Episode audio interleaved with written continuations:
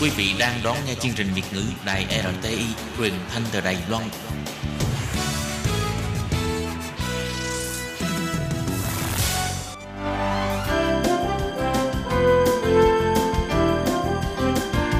Xin mời quý vị và các bạn đến với chuyên mục Nhìn ra thế giới.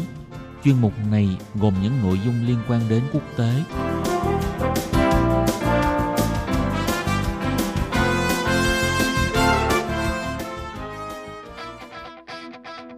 Tường Vi xin chào quý vị và các bạn. Chào mừng các bạn trở lại với chuyên mục Nhìn ra thế giới để nắm bắt được những thông tin và sự kiện chính trị quan trọng đang xảy ra khắp năm châu. Các bạn thân mến, nội dung của chuyên mục ngày hôm nay bao gồm những thông tin như sau. Nga và Nhật Bản đưa ra thống nhất hoạt động kinh tế chung tại vùng lãnh thổ đang có sự tranh chấp. Những lý do để Mỹ không bao giờ muốn đánh bom Triều Tiên – anh Quốc nhất trí sẽ bầu cử sớm vào tháng 12 để giải quyết vấn đề rời khỏi Liên minh châu Âu. Cuối cùng là nỗi kinh hoàng và thống khổ của hành trình vượt biên giá rẻ đến trời Âu của người Việt Nam. Sau đây xin mời các bạn cùng theo dõi nội dung chi tiết.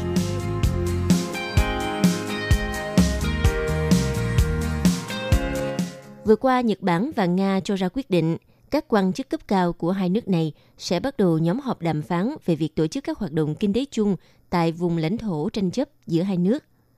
Vào hôm ngày 6 tháng 11, tại thành phố Moscow, Nga, Thứ trưởng Ngoại giao Nga ngài Igor Mogulov và người đồng cấp Nhật Bản ngài Takeo Mori đã đồng chủ trì vòng tham vấn lần thứ sáu giữa nước Nga và Nhật Bản về việc hợp tác tổ chức các hoạt động kinh tế chung ở vùng lãnh thổ tranh chấp hiện do Nga quản lý. Đây gọi là quần đảo Nam Kuri, trong khi phía Tokyo thì gọi nơi này là vùng lãnh thổ phương Bắc. Nga và Nhật Bản đã xem xét kết quả thí điểm các hoạt động du lịch và quản lý môi trường do hai bên tổ chức từ tháng 8 đến tháng 11 năm nay và thảo luận về các vấn đề hợp tác trong thời gian tới. Trước đó, vào cuối tháng 10 vừa qua, theo thỏa thuận đạt được giữa Tổng thống Nga ngài Putin và Thủ tướng Nhật Bản Shinzo Abe, một số du khách Nhật Bản đã du lịch bằng trực thăng tới hai trong số bốn đảo đang bị tranh chấp giữa hai nước – đây là dự án đầu tiên được thực hiện thí điểm theo các hoạt động kinh tế chung giữa Nga và Nhật Bản tại vùng lãnh thổ tranh chấp.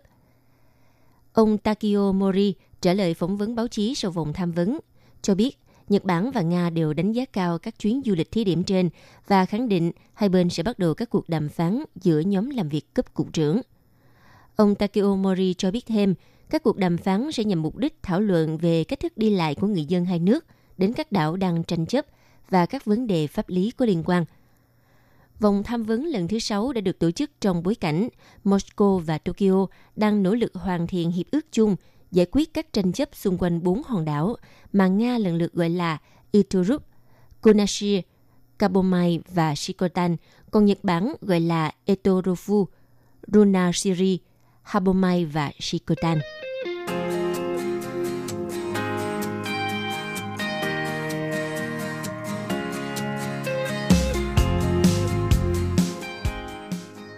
Thưa quý vị, đất nước Triều Tiên là một nước thường xuyên đưa ra những lời khiêu khích, thậm chí hành động nặng tay với phía Mỹ, Hàn Quốc và Nhật Bản.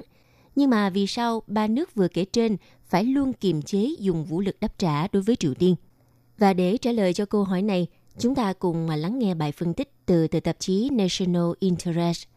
Tờ tạp chí này chỉ ra rằng vào năm 1968, khi đó Triều Tiên đã bắt một tàu tình báo hải quân Mỹ USS Buplo và giam giữ thủy thủ đoàn gần một năm. Đến năm 1969, thì à, nước này bắn hạ một máy bay trinh sát của Mỹ, khiến cho tổ lái thiệt mạng. Năm 1998, Triều Tiên tiếp tục bắn một tên lửa qua Nhật Bản. Tới năm 2010, nước này lại đánh chìm tàu hộ tống của Hàn Quốc và bắn phá một hòn đảo của nước láng giềng, khiến cho 50 người thiệt mạng. Tuy nhiên, sau những hành động quá đáng trên thì bộ ba nước Mỹ, Hàn Quốc và Nhật Bản họ đều chọn cách kiềm chế. Như trong một bài viết vào hôm ngày 27 tháng 10 trên tờ tạp chí National Interest, tác giả bài viết ngài Robert Kelly là giáo sư về các mối quan hệ quốc tế tại khoa ngoại ngữ và khoa học chính trị thuộc Đại học Quốc gia Busan đã chỉ ra một số lý do như sau. Lý do đầu tiên là Seoul rất dễ bị tấn công nếu bị Triều Tiên đáp trả. Và đây có lẽ là một hạn chế lớn nhất về mặt quân sự. Hàn Quốc được định hình không thuận cho một cuộc trả đũa kiểu ăn miếng trả miếng như vậy và phản công từ Triều Tiên. Seoul và tỉnh Gyeonggi bao quanh nằm ngay vùng biên giới phi quân sự. Gyeonggi chiếm tới 55% tổng dân số Hàn Quốc và là trung tâm kinh tế chính trị của đất nước.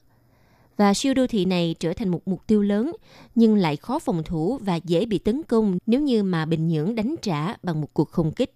Tiếp theo, lý do thứ hai là nếu như Donald Trump của Mỹ cần có được sự đồng thuận chính trị của Hàn Quốc và Nhật Bản, thì à, chính hai nước này sẽ phải hứng chịu hậu quả của bất kỳ đòn trả đũa nào. Tất nhiên về à, mặt pháp lý thì à, chủ nhân Nhà Trắng Donald Trump có thể sẽ hành động, nhưng mà chắc chắn ông ấy sẽ tàn phá liên minh của Mỹ với một hoặc cả hai nước châu Á này nếu không nhận được sự tán đồng.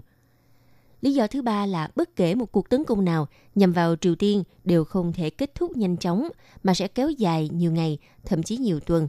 Và khi đó sẽ là một cuộc chiến tranh chứ không chỉ là một hành động hạn chế.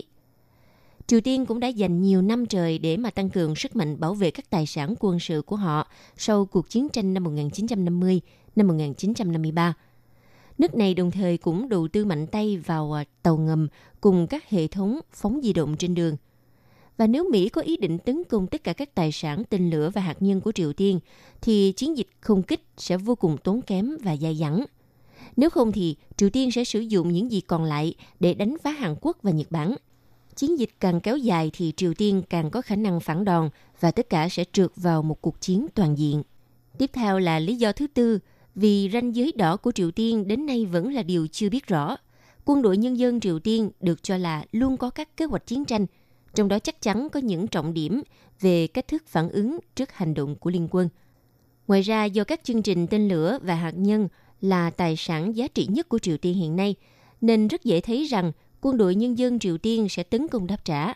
Và chiến dịch không kích của Mỹ càng kéo dài thì lại càng có nguy cơ làm bùng nổ chiến tranh chứ không chỉ là một hành động giới hạn.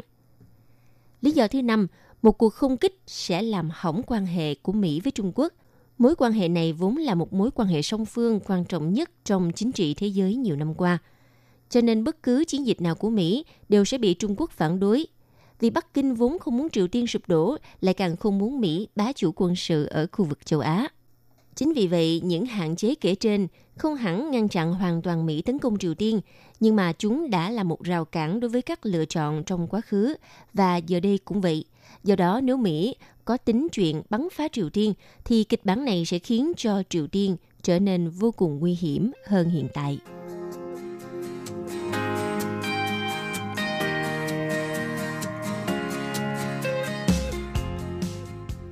Vào cuối tháng 10 năm 2019, nước Anh quyết định tiến hành một cuộc tổng tuyển cử sớm vào tháng 12 nhằm để phá vỡ thế bế tắc xung quanh vụ rời khỏi Liên minh châu Âu hay còn gọi là Brexit. Theo thông tin từ trang CNBC, vào tối 29 tháng 10, theo giờ Anh Quốc, các nghị sĩ trong Hạ viện đã bỏ phiếu nhất trí với đề nghị của Thủ tướng Boris Johnson về việc tiến hành bầu cử vào ngày 12 tháng 12 năm 2019 sắp tới – Kế hoạch đã được thông qua với 438 phiếu thuận và 20 phiếu chống. Như vậy, sau khi được Hạ viện thông qua, dự luật sẽ được chuyển tới Thượng viện để tranh luận. Tuy nhiên, giới quan sát nói rằng khó có chuyện Thượng viện bác bỏ dự luật mới. Đây là nỗ lực thứ tư của Thủ tướng Johnson nhằm mà tổ chức bầu cử sớm. Tổng tuyển cử gần đây nhất của Anh đã diễn ra vào năm 2017, đã dẫn tới tình trạng quốc hội treo, tức là không bên nào hội đủ đa số ghế cần thiết để mà nắm quyền kiểm soát, dẫn tới việc thông qua các dự luật trở nên rất khó khăn. Đảng bảo thủ cầm quyền của ông Johnson thì hy vọng sẽ giành đa số ghế rõ rệt nhằm mà giúp họ đưa kế hoạch Brexit được thông qua. Theo các cuộc thăm dò dư luận gần đây cho thấy, chính phủ của ông Johnson có thể cải thiện được tình hình sau bầu cử. Tuy nhiên, các đảng đối lập cũng tự tin rằng họ cũng có thể cải thiện số phiếu bầu giành được. Trước kết quả của các cuộc khảo sát dư luận, thủ lĩnh đảng đối lập cùng đảng ông Jeremy Corbyn lại không hề tỏ ra lo ngại. Ông nói quyết tâm vận động ủng hộ để giành chiến thắng trong lần bầu cử sắp tới. Ông Corbyn nói, tôi không thể đợi thêm nữa để ra phố. Ở tất cả mọi thị trấn và làng mạc trên đất nước, công đảng sẽ có mặt, mang đến một thông điệp về hy vọng, trong khi chính phủ chẳng mang lại điều gì.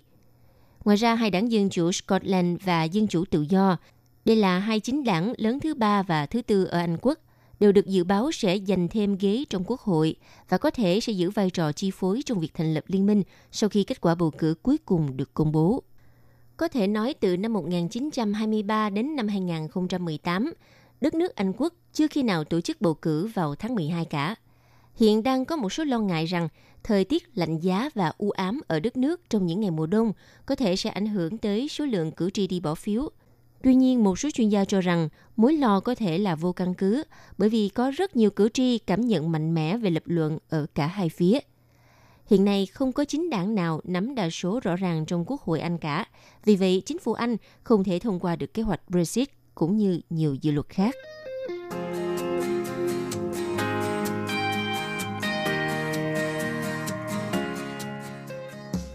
Thưa các bạn, sau vụ việc 39 thi thể chết cống trong một container đông lạnh ở Anh Quốc, sau khi điều tra làm rõ, nhà chức trách Anh cho biết hoàn toàn 39 thi thể nói trên đều có quốc tịch Việt Nam và họ đã nhập cư trái phép. Thông tin này khiến cho cả thế giới bàng hoàng. Thực ra thì à, việc vượt biên tại các nước châu Âu sang Anh Quốc là một điều thường xuyên xảy ra mà thậm chí nó đã trở thành một đường dây kinh doanh với lợi nhuận cao của nhóm tập đoàn buôn người – theo nhiều thông tin thu thập cho biết, có hai loại hình để mà đi vượt biên sang Anh Quốc, gồm hai gói, một là gói VIP, có nghĩa là phải trả tiền với giá cao nhưng mà sẽ có cơ hội sang Anh Quốc thành công cũng như là sẽ được ờ, đi một cách thoải mái hơn. Còn gói thứ hai gọi là gói dịch vụ cỏ, có nghĩa là sử dụng những đường vận chuyển có nhiều mối rủi ro nguy hiểm, thậm chí có khả năng bỏ cả tính mạng. Được biết nếu à, hành trình VIP thì à, khách hàng sẽ được ở khách sạn, ngồi cùng cabin với tài xế xe tải. Còn hành trình giá rẻ thì à, có thể sẽ nằm trong những thùng container chở hàng chật chội, ngột ngạt, tương tự như là 39 người vừa thiệt mạng trong xe container ở Anh Quốc. Theo tờ Independent, thì những kẻ buôn lậu gọi hành trình giá rẻ đưa người Việt Nam tới miền đất hứa châu Âu gọi là hành trình CO2, CO2 ngay cái tên gọi tắt của chuyến hành trình này, nó đã phản ánh đây là một chuyến đi ngột ngạt, thiếu oxy qua eo biển Manche trong các container đông lạnh, hoặc là xe kéo chất đống hàng hóa trong chặng cuối của hành trình gần 10.000 km, đầy nguy hiểm vượt qua châu Á để vào Tây Âu. Và theo Independent cho rằng, chính những hành trình như thế này đã gây ra cái chết của 39 người vừa rồi. Phần lớn tập đoàn buôn người sẽ đưa người Việt Nam đến Pháp Hà Lan rồi chuyển giao cho các băng đảng người Kua và người Albania. Gần đây là người Ireland hoặc là Bắc Ireland để làm nốt phần việc còn lại. Thưa các bạn, chuyến đi tới Anh của người Việt thường à, bắt đầu bằng việc à, gom tiền, vay mượn của người thân, bạn bè hay là thế chấp ngân hàng để mà có đủ tiền đưa cho những kẻ buôn người. Sau đó họ được đưa sang Trung Quốc, chờ làm giấy tờ du lịch giả trước khi bước vào hành trình dài gian khổ. Trên hành trình từ Trung Quốc đến Nga và Tây Âu, một trong những đoạn đường khủng khiếp nhất đối với người Việt là phải đi bộ qua các khu rừng ở Belarus để đến biên giới Ba Lan. Theo sự chia sẻ của các nhóm viện trợ và luật sư cũng như chính người di cư, trong suốt hành trình, các băng đảng buôn người có thể sẽ thường xuyên đánh đập các nạn nhân là đàn ông và thậm chí là tấn công tình dục phụ nữ – nếu như sống sót sau tất cả những thử thách đau khổ trên, thì những người di cư vẫn có thể sẽ bị lạm dụng hay là đối xử tệ bạc bởi các chủ tiệm nao hay là trại trồng cần sa ở Anh Quốc. Ước tính mỗi năm có khoảng 18.000 người Việt Nam đã trả tiền cho những kẻ buôn người cho hành trình đến châu Âu với mức giá từ 8.000 đến 40.000 bảng Anh – Tuy nhiên khi đến Anh rồi thì nhiều người hoàn toàn vỡ mộng. Họ phải sống trong tình trạng khốn khổ, không thể tìm được cánh cửa sáng trong hệ thống nhập cư nghiêm ngặt của nước này, trong khi còn bị những kẻ buôn người đe dọa, bị chủ bóc lột sức lao động. Ước tính có khoảng từ 20.000 cho tới 35.000 người Việt đang sống không giấy tờ tại Anh Quốc và nhiều người chấp nhận làm việc cực khổ để kiếm tiền gửi về cho gia đình trang trải nợ nần ở Việt Nam. Vừa rồi là chuyên mục Nhìn ra thế giới do Tường Vi biên tập và thực hiện. Xin cảm ơn sự chú ý lắng nghe của các bạn. Hẹn gặp lại trong chuyên mục tuần sau cũng vào